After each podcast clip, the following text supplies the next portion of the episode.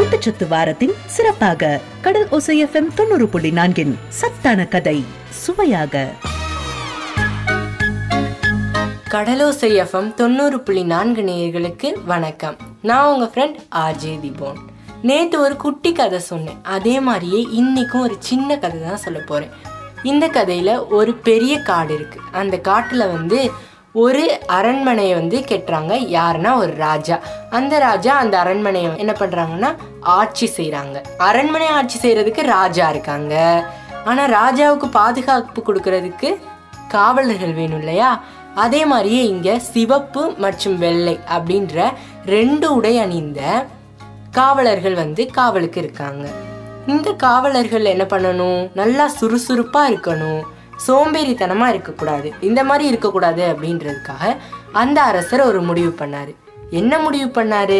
அவர் வந்து அவங்களுக்கு ஒரு நல்ல சுகாதாரமான இடத்தை ஏற்பாடு பண்ணாரு, ஒரு நல்ல சுத்தமான இடத்தையும் ஏற்பாடு பண்ணாரு, அதே மாதிரி நல்ல சாப்பாடும் கொடுத்தாரு.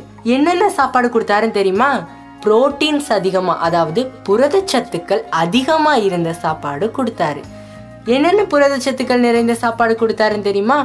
மீன், சோயா, பயிர், தானிய வகைகள், பருப்பு, இந்த மாதிரியும் இரும்பு சத்து நிறைந்த முருங்கைக்கீரைகள், பேரிச்சம்பழம், உலர் திராட்சைகள், சுவரொட்டி, பீட்ரூட், இந்த மாதிரி உள்ள உணவுகளையும் நல்ல சாப்பாடாக கொடுத்தாரு.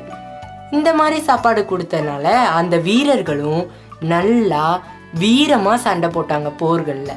அதே மாதிரி காட்டுக்கு நடுவில் கட்டின அரண்மனை அப்படின்றனால விலங்குகள் கூடயும் அதிகமாக அவங்க சண்டை போட்டாங்க. விலங்குகள் வந்த உடனேயே அதை எப்படி எப்படிலாம் வெளியேற்றணும் அப்படின்றதுலாம் அவங்க கண்டிப்பாக தெரிஞ்சு வச்சுருந்தாங்க.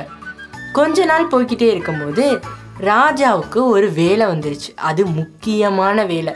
அதனால அவர் என்ன பண்ணணும், இந்த வீரர்களெல்லாம் அவர் கவனிச்சுக்கிட்டு இருக்க முடியாது இல்லையா? அதனால் அவர் என்ன பண்ணாருன்னா அந்த முக்கியமான வேலையை பார்க்க போயிட்டார். இந்த சமயத்தில் இந்த வீரர்கள் நல்லா சாப்பிட்டாங்களா இல்லையா அப்படின்னு அந்த அரசரால் கவனிக்க முடியலை. அவர் நினச்சது போலவே இந்த வீரர்களும் நல்லா சாப்பிடவே இல்லை.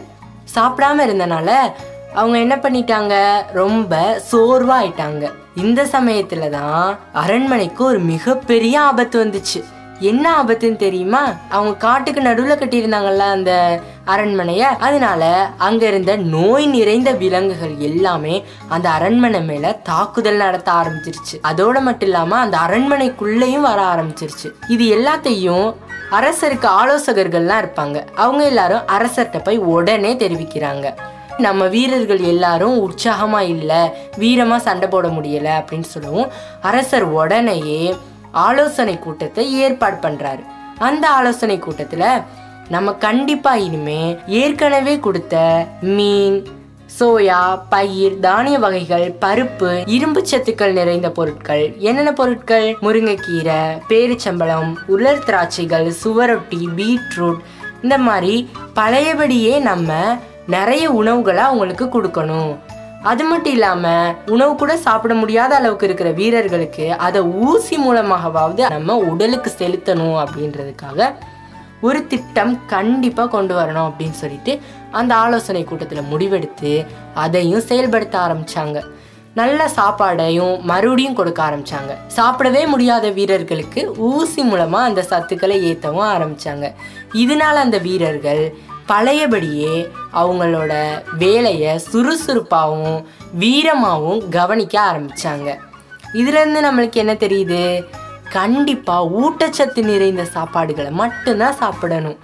அந்த அரசர் கொடுத்த மாதிரியே மீன் சாப்பிடணும், சோயா சாப்பிடணும், பயிர், தானிய வகைகள் சாப்பிடணும், அதுக்கப்புறம் இரும்பு சத்து நிறைந்த முருங்கைக்கீரைகள், பேரிச்சம்பழம், உலர் திராட்சைகள், சுவரொட்டி, பீட்ரூட், இதெல்லாம் அதிகமாக நம்ம உணவுல எடுத்துக்கணும். நம்ம கண்டிப்பா இனிமே ஊட்டச்சத்து நிறைந்த உணவுகளை தான் சாப்பிடுவோம். இதே மாதிரியே நாளைக்கும் ஒரு இன்ட்ரெஸ்டிங்கான கதையோட உங்களை வந்து சந்திக்கிற வரைக்கும் உங்கள்கிட்ட இருந்து விடைபெறுகிறேன். நான் உங்க ஃப்ரெண்ட் ஆர்ஜே தீபம். தொடர்ந்து இணைந்திருங்கள். இது நம்ம கடலோசை எஃப்எம் 90.4 ஊட்டச்சத்து வாரத்தின் சிறப்பாக கடல் ஓசை எஃப்எம் 90.4 சத்தான கதை சுவையாக. ஊட்டச்சத்து வாரத்தின் சிறப்பாக கடல் ஓசை எஃப்எம் 90.4 சத்தான கதை சுவையாக. கடலோசை எஃப்எம் 90.4 நேயர்களுக்கு வணக்கம். நான் உங்க ஃப்ரெண்ட் ஆர்ஜே தீபோன். நான் டெய்லியும் ஒரு கதை சொல்லிக்கிட்டு இருக்கேன். அதே மாதிரியே இன்னைக்கும் ஒரு அழகான கதை சொல்ல போறேன். ஒரு அருமையான தெரு இருக்கு. நம்ம தெருக்கெல்லாம் என்ன பண்ணுவாங்க, சின்ன குழந்தைங்கலாம் சேர்ந்து, சின்ன பிள்ளைங்கலாம் சேர்ந்து என்ன பண்ணுவாங்கன்னா நிறைய விளையாட்டுகள் விளையாடுவாங்க. அதே மாதிரி கபடி விளையாடுவாங்க, கண்ணாமூச்சி விளையாடுவாங்க நைட் நேரம். இந்த மாதிரி நிறைய விளையாட்டுகள் விளையாடுற நேரத்துல அந்த தெருவுல என்ன பண்றாங்க, நிறைய சின்ன பசங்க சேர்ந்து நிறைய விளையாட்டு விளையாடுறாங்க. அதுல ஒண்ணுதான் ஓடி பிடிச்சு, கண்ணாமூச்சி, அதே மாதிரி ஓட்டப்பந்தயமும் வச்சு விளையாடுவாங்களாம். இந்த ஓட்டப்பந்தயத்துல ஒரு பையனை யாராலையுமே அடிச்சுக்க முடியாதான். அந்த பையன் பேர் என்ன, யார் அவன் அப்படின்னு கேட்டீங்கன்னா ஆனந்த் தான் அவன் பெயர். அந்த பையன் வந்து என்ன பண்ணுவான்னா, ஓட்டப்பந்தயம் அப்படின்னு வந்துட்டனாலே அவன் தான் ஃபர்ஸ்ட் வருவானா. அவனை அடிச்சுக்கிற வேற யாருமே இருக்க முடியாதான். இந்த ஒரு சூழ்நிலையில எல்லா ஃப்ரெண்ட்ஸும், அதாவது அவனோட ஃப்ரெண்ட்ஸ் வந்து 2 பேர். அந்த 2 பேர் யார் யாருன்னா மணி, அதுக்கப்புறம் பிரகாஷ். 2 பேரும் போய் கேட்டிருக்காங்க, ஆனந்த் உன்னைய மட்டும் ஓட்டப்பந்தயத்துல ஜெயிக்கிறதுக்கு யாருமே இல்லையே, ஏன் அப்படின்னு சொல்லிட்டு அந்த ஆனந்திட்ட போய் கேட்டிருக்காங்க. ஆனந்த் சொல்லியிருக்கான், நான் வந்து தங்கப்பால் குடிக்கிறேன், அதனாலதான் என்னால ஓட்டப்பந்தயத்துல இடத்துக்கு வர முடியுது அப்படின்னு சொல்லியிருக்கான். உடனே இந்த மணியும் பிரகாஷும் என்ன பண்ணிருக்காங்க, அவங்க அம்மாட்ட போய் ஆனந்தோட அம்மாலாம் வந்து தங்கப்பால் குடுக்கறாங்களாமே, நீங்க மட்டும் ஏன் தங்கப்பால் குடுக்கல அப்படின்னு சொல்லிட்டு கேட்கவும் அவங்க அம்மா சொல்லியிருக்காங்க, அவங்கள்ட்ட நிறைய காசு இருக்கு, அதனால அவங்க தங்கப்பால் குடிக்கிறாங்க. எம்ஜிஆர்லாம் முன்னாடி வந்து தங்க புஷ்பம் சாப்பிட்டு தான் அவ்வளோ கலராக இருந்தாராம் அப்படின்னு நிறைய பேர் சொல்லி நான் கேள்விப்பட்டிருக்கேன், ஆனால் அது இப்போதான் உண்மைன்னு எனக்கே தெரியுது அப்படின்னு சொல்லிட்டு அந்த மணியோட அம்மாவும் பிரகாஷோட அம்மாவும் சொல்லியிருக்காங்க. அதுக்கப்புறம் கொஞ்ச நாள் போகவும் இந்த மணியும் பிரகாஷும் ஒரு பிளான் பண்ணியிருக்காங்க. என்ன பிளான், நம்ம கண்டிப்பாக ஆனந்தோட அம்மா எப்படி தங்கப்பால் தயாரிக்கிறாங்கன்னு கண்டுபிடிச்சே ஆகணும் அப்படின்னு சொல்லிட்டு ஒரு நாள் நைட்டு அவங்க ஜன்னல் வழியா எட்டி பார்த்துருக்காங்க. ஆனந்தோட வீட்டு ஜன்னல்ல ஒரு அழகான பூஜாடி இருந்துச்சு. அந்த பூஜாடியில நிறைய பூக்கள்லாம் வச்சிருந்தாங்க. அதை வந்து தெரியாதனமா பிரகாஷ் வந்து தள்ளி விட்டுட்டான். தள்ளி விட்டேன்னா என்ன ஆகும், சுக்கு நூறா அந்த பூஜாடி உடஞ்சிருச்சு. உடஞ்ச உடனே சத்தம் கேட்டு ஆனந்தோட அம்மா வேகமா வர்றாங்க. மணியும் பிரகாஷுமா, இது ஏன் இந்த மாதிரி பண்ணீங்க, ஏன் எங்க வீட்டு ஜன்னல் வழியை எட்டி பார்த்தீங்க அப்படின்னு கேட்டிருக்காங்க. அதோட மணியும் பிரகாஷும் மொத்தமா சேர்ந்து சொல்லியிருக்காங்க, நீங்க ஆனந்துக்கு என்னமோ தங்கப்பால் கொடுக்குறீங்களாமே, அதனாலதான் அவன் ஓட்டப்பந்தயத்துலதான் ஃபர்ஸ்ட் வரானாமே, அந்த தங்கப்பாலை நீங்க எப்படி செய்றீங்கன்னு பாக்குறதுக்காக தான் நாங்க 2 பேரும் வந்தோம் அப்படின்னு சொல்லியிருக்காங்க. ஆனந்தோட அம்மா என்ன பண்ணிருக்காங்க, சரியான சத்தம் போட்டு சிரிச்சிருக்காங்க.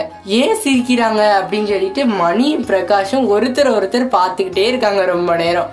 அதுக்கப்புறம் சொல்லியிருக்காங்க சிரிச்சுக்கிட்டே, எங்க வீட்டுல தங்கப்பால்லாம் யாரும் சாப்பிடுறது இல்லையே, யாரு சொன்னா அப்படின்னு கேட்டிருக்காங்க.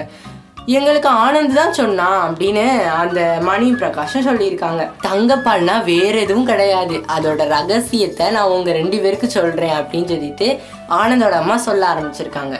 பால்ல கொஞ்சமா மஞ்சள் தூள், நாட்டு சக்கரை, மிளகுத்தூள், இது 3த்தையும் மொத்தமா சேர்த்து கலந்து அதை குடுக்கறதுக்கு பேரு தான் தங்கப்பால். ஏன் தங்கப்பால்னு சொல்றீங்க அப்படின்னு கேட்டதுக்கு ஆனந்தோட அம்மா சொல்லியிருக்காங்க, ஏன்னா மஞ்சள் தூள் கலந்துருக்கிறதுனால அது எப்படி இருக்கும், கோல்டன் கலர்ல அழகா பாக்குறதுக்கே எம்மியா இருக்கிற மாதிரி இருக்கும், அதனாலதான் அது தங்கப்பால்னு சொல்லி நான் இவ்வளவு நாளா ஆனந்த ஏமாத்திக்கிட்டு இருக்கேன் அப்படின்னு சொல்லிட்டு ஆனந்தோட அம்மா சொல்லியிருக்காங்க. இதை நீங்க 2 பேரும் உங்க அம்மாட்ட போய் சொல்லி நாளையில இருந்து நீங்க 2 பேரும் கண்டிப்பா இந்த தங்கப்பாலை குடிச்சே ஆகணும் அப்படின்னு சொல்லிட்டு ஆனந்தோட அம்மா ஒரு கண்டிஷன் போட்டாங்க. இதுல இருந்து நம்மளுக்கு என்ன தெரியுது, தங்கப்பால் நம்மளும் குடிக்கணும். ஏன் தங்கப்பால் குடிக்கணும், ஏன்னா தங்கப்பால் குடிக்கிறது மூலமாதான் நம்ம உடம்புல அதிகமா எதிர்ப்பு சக்தி உண்டாகும். நம்ம சுறுசுறுப்பா இருக்கணும்னு நினைச்சோம்னா தங்கப்பால் கண்டிப்பா குடிச்சே ஆகணும். அதனால நீங்க எல்லாரும் என்ன பண்றீங்க, உங்க மகனுக்கோ உங்க மகளுக்கோ இல்ல நீங்களோ சின்ன பிள்ளைங்க இருந்தீங்கன்னா உங்க அம்மாட்ட போய் சொல்லுங்க, எனக்கும் தங்கப்பால் வேணும், ஆர்ஜே தீபோன்னு தான் சொன்னாங்கல்ல, தங்கப்பால் குடிச்சே ஆகணும்னு சொன்னாங்கல்ல, அதனால நீங்களும் எங்களுக்கு தங்கப்பால் போட்டுத்தாங்க அப்படின்னு சொல்லிட்டு எல்லாரும் அடம் பிடிச்சி வாங்கி குடிக்கணும். ஓகேவா? நாளைக்கும் ஒரு அருமையான கதையோட உங்களை வந்து சந்திக்கிறேன். அது வரைக்கும் உங்கள்கிட்ட இருந்து விடைபெறுகிறேன். நான் உங்க ஃப்ரெண்ட் ஆர்ஜே தீபோன். தொடர்ந்து இணைந்திருங்கள். இது நம்ம கடலோசை எஃப்எம் 90.4. ஊட்டச்சத்து வாரத்தின் சிறப்பாக கடல் ஓசை எஃப்எம் 90.4 சத்தான கதை சுவையாக. ஊட்டச்சத்து வாரத்தின் சிறப்பாக கடல் ஓசை எஃப்எம் 90.4 சத்தான கதை சுவையாக. கடலோசை எஃப்எம் 90.4 நேயர்களுக்கு வணக்கம். நான் உங்க ஃப்ரெண்ட் ஆர்ஜே தீபோன். இன்னைக்கும் ஒரு அருமையான கதையோட தான் வந்திருக்கேன். இந்த கதையில மிலன் அதுக்கப்புறம் டார்வின் ரெண்டு பேரை பத்தி தான் சொல்ல போறேன். மிலனும் டார்வினும் 8ஆம் கிளாஸ் படிச்சுட்டு இருக்காங்க. ரெண்டு பேரும் ஒரே மொபைல்ல ஆன்லைன் கிளாஸ் பாக்குறாங்க. ரெண்டு பேரும் ஒரே மொபைல்ல ஆன்லைன் கிளாஸ் பாக்குறதுனால அவங்களுக்கும் கொஞ்சம் ஈஸியா இருக்குது புரிஞ்சுக்கலாம் அப்படின்றதுனால. இந்த மிலன் பாத்தீங்கன்னா எல்லா விஷயத்தையும் டக்குன்னு புரிஞ்சுக்குவான். ஒரு தடவை அவனுக்கு சொன்னாலே எல்லா விஷயமுமே புரிஞ்சுக்கிறோம். ஆனா டார்வின் அப்படி கிடையாது. டார்வினுக்கு ஒரு விஷயத்த 2 தடவை அல்லது 3 தடவை சொன்னாதான் புரியும். அதே மாதிரி டார்வினுக்கு ஒரு சின்ன வயசுலேருந்தே ஒரு நோய் மாதிரி. இது எப்படின்னா அவன் திடீர்னு நல்லா இருப்பான். அதே மாதிரி திடீர்னு காய்ச்சல் வந்துடும், இல்லைன்னா உடம்பு சரியில்லாமல் ஆயிடுவான், சோர்வாயிடுவான். இந்த மாதிரி நிறைய விஷயங்கள் டார்வினுக்கு இருக்குது. அதோட கொஞ்ச நாள் போகவும் மிலனோட அம்மாட்ட டார்வின் அம்மா கேட்குறாங்க. எப்போவுமே மிலன் ஒரு விஷயத்த கரெக்டாக ஒரு தடவையிலே புரிஞ்சுக்கிறான், ஆனால் டார்வின் பையன் அந்த மாதிரி இருக்க மாட்டேக்கானே, ஏன் அப்படின்னு உங்களுக்கு ஏதாவது தெரியுமா அப்படின்னு கேட்டிருக்காங்க. உடனே மிலனம்மா சொல்லியிருக்காங்க, நான் மிலனுக்கு எப்போவுமே ஊட்டச்சத்து அதிகமாக இருக்கிற பொருட்கள் மட்டும்தான் கொடுப்பேன் அப்படின்னு சொல்லியிருக்காங்க. டார்வின் அம்மா சொல்லியிருக்காங்க, அப்போ நாங்கள் மட்டும் எப்படி, நாங்களும் ஊட்டச்சத்து நிறைந்த பொருட்கள் மட்டும்தான் கொடுப்போம் அப்படின்னு சொல்லியிருக்காங்க.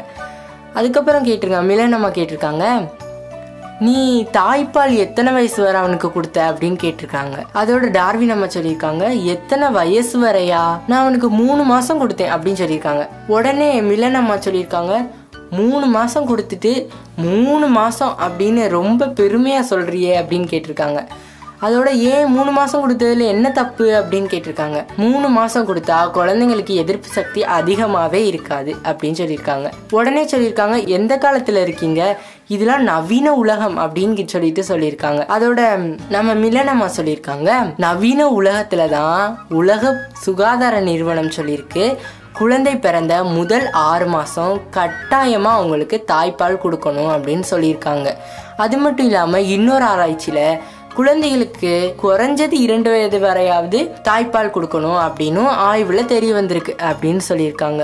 இதனால என்ன பயன் அப்படின்னு கேட்கவும் மிலன் அம்மா சொல்லியிருக்காங்க, உடலுக்கு தேவையான அதிகபட்ச எதிர்ப்பு சக்தியே தாய்ப்பால்ல தான் இருக்குது அப்படின்னு சொல்லியிருக்காங்க. அதிகபட்ச எதிர்ப்பு சக்தி தாய்ப்பால்ல இருக்கு, ஆனா இதனால தாய்க்கு என்ன நன்மை அப்படின்னு கேட்கலாம். தாய்க்கு மார்பக புற்றுநோய் ஏற்படுறது தடுக்கப்படுது. எதனால? தாய்ப்பால் கொடுக்கறதுனால. மார்பக புற்றுநோய் சாதாரணமான ஒரு விஷயம் கிடையாது, ஏன்னா அது இறப்பு வரைக்கும் கொண்டு போய் விடுறதுக்கு வாய்ப்பு அதிகமாகவே இருக்கு. நம்ம ஊர்ல நிறைய பேர் என்ன பண்றாங்க, அவங்களோட அழகை பாதுகாக்கிறதுக்காகவோ இல்லை நான் ரொம்ப வெயிட் போட்டுருவேன், ரொம்ப குண்டாயிருவேன் அப்படின்னு சொல்றதுக்காக குழந்தைகளுக்கு தாய்ப்பால் கொடுக்கறத தவிர்க்கிறாங்க.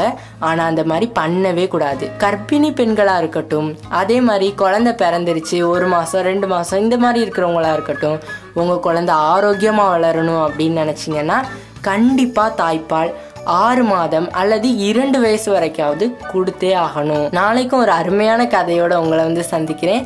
அது வரைக்கும் உங்கள்கிட்ட இருந்து விடைபெறுவது நான் உங்க ஃப்ரெண்ட் ஆர்ஜே தீபோன். தொடர்ந்து இணைந்திருங்கள். இது நம்ம கடலோசை எஃப்எம் 90.4. ஊட்டச்சத்து வாரத்தின் சிறப்பாக கடல் ஓசை எஃப்எம் 90.4 சத்தான கதை சுவையாக. ஊட்டச்சத்து வாரத்தின் சிறப்பாக கடல் ஓசை எஃப்எம் 90.4 சத்தான கதை சுவையாக. கடலோசை எஃப்எம் 90.4 நேயர்களுக்கு வணக்கம். நான் உங்கள் ஃப்ரெண்ட் ஆர்ஜே திபோன். இன்றைக்கி நம்ம பிரியா அப்படின்ற பொண்ணை பற்றி தான் பார்க்க போகிறோம். இது யார் பிரியா அப்படின்னு எல்லாருமே கேள்வி கேட்கலாம். சொல்கிறேன், கவலைப்படாதீங்க. பிரியா அப்படின்ற பொண்ணு பாம்பனில் தான் இருக்குது. 8ஆம் வகுப்பு படிச்சுக்கிட்டு இருக்கிற பொண்ணு தான் பிரியா. இந்த பிரியாவுக்கு எப்போவுமே ஒரு பழக்கம் இருக்குது, எப்போவுமே ஓடி ஆடி விளையாடணும், சுறுசுறுப்பாக இருக்கணும் அப்படின்றது தான் பிரியாவோட நோக்கம். பிரியாவுக்கு ஒரு பிரச்சனையும் இருந்துச்சு. என்ன பிரச்சனைன்னு தெரியுமா? அடிக்கடி பிரியாவுக்கு காய்ச்சல் வந்துடும், தலைவலி வந்துடும், இந்த மாதிரி நிறைய பிரச்சனை இருந்துச்சு. அவங்க அம்மா என்ன நினச்சிருக்காங்கன்னா, ஸ்கூலுக்கு போகிறனால தான் குழந்தைக்கு இந்த மாதிரி இருக்குது, அவள் அங்கிட்டு இங்கிட்டும் ஓடி ஆடி விளையாடுறா, அதனால தான் இந்த மாதிரி பிரச்சனைலாம் இருக்கும் போல் அப்படின்னு சொல்லிட்டு அவங்க அம்மாவை விட்டுட்டாங்க. ஆனால் லாக்டவுனில் ஸ்கூலுக்காக போனாங்க கிடையாதுல, பிரியாவுக்கு மறுபடியும் அந்த பிரச்சனை வந்துட்டே இருக்குது. காய்ச்சல் இருந்திருக்கு, தலைவலி இருந்திருக்கு, இருமல் இருந்திருக்கு. இதெல்லாம் பார்த்தா அவங்க அம்மா வந்து முன்னாடி தான் ஸ்கூலுக்கு போச்சு பொண்ணு, ஆனால் இப்போ என்ன பிரச்சனை வந்திருக்கும் அப்படின்னு சொல்லிட்டு டாக்டர்கிட்ட மறுபடியும் கூட்டிகிட்டு போயிருக்காங்க. டாக்டர் சொல்லியிருக்காங்க பிரியாவுக்கு பிளட் டெஸ்ட் எடுக்கணும் அப்படின்னு சொல்லியிருக்காங்க. உடனே சரி டாக்டர் பிளட் டெஸ்ட் எடுத்துருங்க அப்படின்னு சொல்லியிருக்காங்க. பிளட் டெஸ்ட்டோட ரிசல்ட்லாம் வந்துருச்சு. ரிசல்ட் வரவும் பிரியாவை டாக்டர் தனியாக உட்கார வச்சுட்டு அவங்க அம்மாவை மட்டும் கூப்பிட்டு, பிரியாவுக்கு வந்து பிளட்டோட அளவு கம்மியாக இருக்குது, இரத்த அணுக்களோட அளவு கம்மியாக இருக்குது அப்படின்னு சொல்லியிருக்காங்க. இரத்த அணுக்கள் கம்மியாக இருக்கிறதுக்கு என்ன ப்ராப்ளமாக இருக்கும், எப்படி இரத்த அணுக்கள் வந்து கூட்டுறது அப்படின்னு சொல்லிட்டு டாக்டர்கிட்ட கேட்கவும் டாக்டர் சொல்லியிருக்காங்க பிரியா மீன்லாம் சாப்பிடுவாங்களா அப்படின்னு கேட்டிருக்காங்க. மீன் அவள் அதிகமாக சாப்பிடுவா, நல்லாவும் சாப்பிடுவா, அவளுக்கு வந்து விருப்பமான உணவில் வந்து மீனும் ஒரு உணவு அப்படின்னு சொல்லியிருக்காங்க. உடனே டாக்டர் கேட்டிருக்காங்க அப்போ நீங்கள் இன்னும் கொஞ்சம் அதிகமாக மீன் கொடுத்துட்டு அதோடு சேர்த்து பல வகைகள் அதிகமாக வாங்கி கொடுங்க, அதுக்கப்புறம் ஒரு வாரம் கழித்து மறுபடியும் வாங்க அப்படின்னு சொல்லியிருக்காங்க.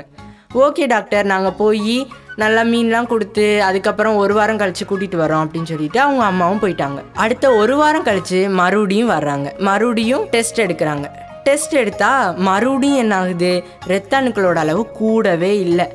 அதோட டாக்டருக்கு ஒரே சந்தேகம், நீங்கள் மீன் கொடுத்தீங்களா இல்லையா, நான் மீன் கொடுக்க சொன்னேன்ல, நீங்கள் மீன் கொடுத்தீங்களா இல்லையா அப்படின்னு கேட்டிருக்காங்க.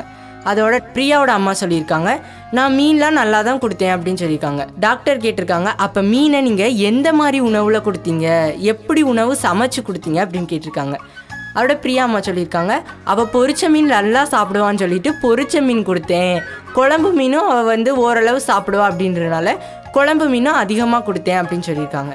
அதோட டாக்டர் சொல்லியிருக்காங்க இந்த இடத்துல தான் நீங்கள் ரொம்ப தப்பு பண்ணியிருக்கீங்க, ஏன்னா பொரிச்ச மீனில் வந்து அதிகமாக நம்ம எண்ணெய் சேர்ப்போம், அதே மாதிரி குழம்பு மீனில் குழம்போட புளி ஊற்றுவோம், அதே மாதிரி அதை கொதிக்க வைப்போம், அதனால வந்து அது வந்து மீனில் இருக்கிற சத்துக்கள் எல்லாத்தையும் உறிஞ்சிரும், அப்போ மீன் வந்து வெறுமையாக தான் நம்மளோட உடம்புக்கு போகும் அப்படின்னு சொல்லியிருக்காங்க. அதோட பிரியா அம்மாவுக்கும் ஒன்றுமே புரியலை, மீனை வந்து நம்ம ஒன்று பொரித்து சாப்பிடுவோம் இல்லைன்னா குழம்பு மீனாக சாப்பிடுவோம், ரெண்டில் ஏதாவது ஒன்று தானே சாப்பிட முடியும், வேறு எப்படி மீனை வந்து நம்ம குழந்தைக்கு கொடுக்குறது அப்படின்னு கேட்டிருக்காங்க. உடனே டாக்டர் சொல்லியிருக்காங்க மீனை நம்ம அவிச்சு தான் கொடுக்கணும், அப்போனா தான் மீனில் இருக்கிற அதிகமான சத்து நம்ம உடம்புக்கு முழுசாக போய் சேரும் அப்படின்னு சொல்லியிருக்காங்க. மீனை அவிச்சு சாப்பிட்றதுனால மீனில் உள்ள என்னென்ன நன்மைகள் இருக்குது அப்படின்னு நான் உங்களுக்கு விளக்கமாக சொல்கிறேன் அப்படின்னு சொல்லிட்டு டாக்டர் சொல்லியிருக்காங்க. என்னென்ன ஊட்டச்சத்து இருக்குதுன்னு தெரியுமா, ஒமேகா 3 இருக்குது, ஃபேட்டி அமிலம் இருக்குது, அதுக்கப்புறம் மேங்கனீஸ், பொட்டாசியம், சோடியம், இந்த மாதிரி சத்துக்கள்லாம் மீனில் அதிகமாக இருக்குது. அதனால நம்மளுக்கு இருதய கோளாறு வர்றது தடுக்கப்படுது, கண்களுக்கு அதிகமாக நல்லது, அதோடு சேர்த்து விட்டமின் D இருக்கிறனால இது பற்களுக்கும் நல்லது, எலும்புகளுக்கும் நல்லது. நம்மளாம் என்ன பண்ணுவோம்னா பொரிச்ச மீன் தான் அதிகமாக சாப்பிட்றோம். என்னையெல்லாம் பார்த்தீங்கன்னா பொரிச்ச மீன் தான் எனக்கு ரொம்ப பிடிக்கும், அதனால் பொரிச்ச மீன் தான் நல்லா சாப்பிடுவேன். ஆனால் இனிமேலேருந்து நான் மீன் அவிச்சு தான் எங்கள் அம்மாட்ட கேட்க போகிறேன். ஸோ எல்லோரும் மீன் கண்டிப்பாக அவிச்சு சாப்பிடுங்க. நிறைய பேர் பண்ணுவாங்க சுட்டு சாப்பிடுவாங்க, அதுவும் கூட கொஞ்சம் நல்லது தான். ஸோ மீனை வந்து சுட்டு சாப்பிடுங்க, அதே மாதிரி அவிச்சும் சாப்பிடுங்க. ஸோ மீனில் இருக்கிற நன்மைகளை பற்றி தான் பார்த்தோம் இன்றைக்கி. இந்த கடந்த ஒரு வாரமாக நம்ம நிறைய கதைகள் வந்து ஊட்டச்சத்தை பற்றி பார்த்தோம். நம்ம கண்டிப்பாக ஊட்டச்சத்து வாரத்தை கடைபிடித்தனால கண்டிப்பாக நம்ம ஊட்டச்சத்து நிறைந்த பொருட்கள் மட்டும்தான் சாப்பிடணும். அதே மாதிரி கடையில் இருக்கிற பேக்கெட் பண்ண பொருட்கள், சிப்ஸு, அதே மாதிரி கூல்ட்ரிங்க்ஸு, இந்த மாதிரி சாப்பிட்றத வந்து தவிர்த்திடணும். நல்லதை மட்டுமே சாப்பிடணும், அதுவும் ஆரோக்கியமாக இருக்கணும். இதில் முக்கியமானதே ஆரோக்கியமாக இருக்கிறது தான். நம்மளோட நோக்கம் என்ன, பூமியில் வந்து நம்ம ஆரோக்கியமாக இருக்கணும் அப்படின்னா கண்டிப்பாக ஊட்டச்சத்து நிறைந்த பொருட்கள் மட்டும்தான் சாப்பிடணும். அதனால கண்டிப்பாக ஊட்டச்சத்து நிறைந்த பொருட்கள் மட்டும்தான் சாப்பிடணும் சொல்லிட்டு இதோட நான் கிளம்புறேன். நான் உங்கள் ஃப்ரெண்ட் ஆர்ஜே தீபோன். தொடர்ந்து இணைந்திருங்கள். இது நம்ம கடலோசை எஃப்எம் 90.4. ஊட்டச்சத்து வாரத்தின் சிறப்பாக கடல் ஓசை எஃப்எம் 90.4 சத்தான கதை சுவையாக. ஊட்டச்சத்து வாரத்தின் சிறப்பாக கடல் ஓசை எஃப்எம் 90.4 சத்தான கதை சுவையாக. கடலோசை எஃப்எம் 90.4 நேயர்களுக்கு வணக்கம். நான் உங்கள் ஃப்ரெண்ட் ஆர்ஜே தீபோன். இப்போ ஒரு குட்டி கதை சொல்கிறதுக்காக தான் நான் வந்திருக்கேன். என்ன கதை, யாரை பற்றின கதை அப்படின்னு எல்லாருமே கேட்பீங்க. யாரை பற்றின கதைனா ராமு அதுக்கப்புறம் சோமு 2 பேரோட கதை தான். ராமு வந்து ரொம்ப பணக்காரர், ஆனால் சோமு ரொம்ப ஏழை. அதனால ராமு வந்து எது கேட்டாலும் அவருக்கு வாங்கி கொடுத்துருவாங்க. ராமு வந்து ஒரு சைக்கிள் வேணும் அப்படின்னு கேட்டாருன்னா உடனே அவங்க அப்பா வந்து வாங்கி தந்துடுவாங்க. ஒரு பிஸ்கட் வேணும், ஒரு பரோட்டா வேணும் அப்படின்னு சொன்னால் உடனே வாங்கி தந்துடுவாங்க. ஆனால் சோமு அப்படி கிடையாது, ரொம்ப ஏழ்மையான வீட்டு பிள்ளை இல்லையா, அதனால அவருக்கு அதிகமாக அந்த மாதிரி ஃபுட்லாம் கிடைக்காது. சோமு வந்து ஒரு சின்ன ஸ்கூலில் படிச்சுட்டு இருக்காரு, ஆனால் ராமு ஒரு பெரிய ஸ்கூலில் படிச்சுட்டு இருக்காரு. திடீர்னு இருந்தாப்புல கொரோனா காலம்லாம் வருது. கொரோனா காலம் வந்தோடனே ராமு வந்து ரொம்ப உடம்பு சரியில்லாமல் ஆயிடுறாரு. ரொம்ப உடம்பு சரியில்லாமல் ஆயிடுச்சு அப்படின்னு சொல்லிட்டு அவங்க அப்பா என்ன செய்கிறாங்க, உடனே போய் நம்ம ஒரு கொரோனா டெஸ்ட் எடுத்துருவோமே அப்படின்னு சொல்லிட்டு ஒரு கொரோனா டெஸ்ட் எடுக்கிறாங்க. கொரோனா டெஸ்ட் எடுத்த உடனேயே அவருக்கு வந்து கொரோனாவா அப்படின்னு எல்லாரும் கேட்பீங்க, ஆனால் கொரோனா கிடையாது. ராமுக்கு கொரோனா வந்து இல்லை அப்படின்னு டெஸ்ட்டில் வந்துருச்சு. அப்புறம் அவர் உடம்பு சரியில்லாமல் போனார் அப்படின்னு எல்லாருமே கேட்கலாம். அதே தான் அவங்க அப்பாவும் கேட்டாங்க. அதோட அவங்க அப்பா என்ன பண்ணாங்க, வேறு டாக்டர்கிட்ட நம்ம போய் காமிக்கலாம் அப்படின்னு சொல்லிட்டு வேறு டாக்டர்கிட்ட கூட்டிகிட்டு போயிருக்காங்க. வேறு டாக்டர்கிட்ட கூட்டிகிட்டு போகவும் அவங்க சொல்லியிருக்காங்க, ராமுக்கு வந்து நோய் எதிர்ப்பு சக்தி கம்மியாக இருக்குது, அதனால தான் அவருக்கு அடிக்கடி உடம்பு சரியில்லாமல் போயிடுது அப்படின்னு சொல்லியிருக்காங்க. சோமு வந்து அப்படி கிடையாது. சோமு என்ன பண்ணுவார்னா வெளியில் இருக்கிற எந்த திங்ஸுமே வாங்கி சாப்பிட மாட்டார். அவர் வீட்டில் என்ன இருக்கோ, அதாவது சுண்டல், அதே மாதிரி அவர் வீட்டில் செஞ்ச ஜூஸ், இந்த மாதிரி தான் ஹெல்த்தியான ஃபுட் தான் சாப்பிடுவார். ஆனால் ராமு அப்படி கிடையாது.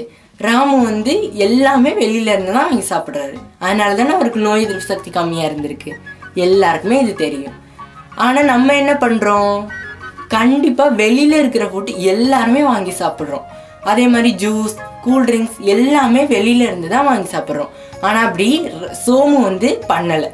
சோமு வந்து வீட்டில் கிடைக்கிற பொருளை சாப்பிட்டனால தான் அவருக்கு நோய் எதிர்ப்பு சக்தி அதிகமாக இருந்திருக்கு. அதே மாதிரி அவர் ஆரோக்கியமாக இருந்திருக்காரு. இது எல்லாருக்குமே தெரியும். அதனால நம்ம என்ன பண்ணணும், இப்போ இதுலேருந்து நீங்கள் என்ன தான் சொல்ல வரீங்க அப்படின்னு கேட்டிங்கன்னா, கண்டிப்பாக நம்ம எல்லாருமே ஊட்டச்சத்து அதிகமாக இருக்கிற பொருட்கள் தான் சாப்பிடணும். ஊட்டச்சத்து எது எதில் இருக்கும் அப்படின்னு எல்லாருக்குமே தெரியும். இருந்தாலும் நான் சொல்கிறேன், நம்ம வீட்டில் கிடைக்கிற கொய்யாப்பழங்கள் பல வகைகளும் நம்ம வந்து சாப்பிடணும். அதே மாதிரி வெளியில் இருக்கிற ஜூஸ் சாப்பிடக்கூடாது. நம்ம வீட்டில் என்ன ஜூஸ் இருக்கோ அதை சாப்பிடணும்.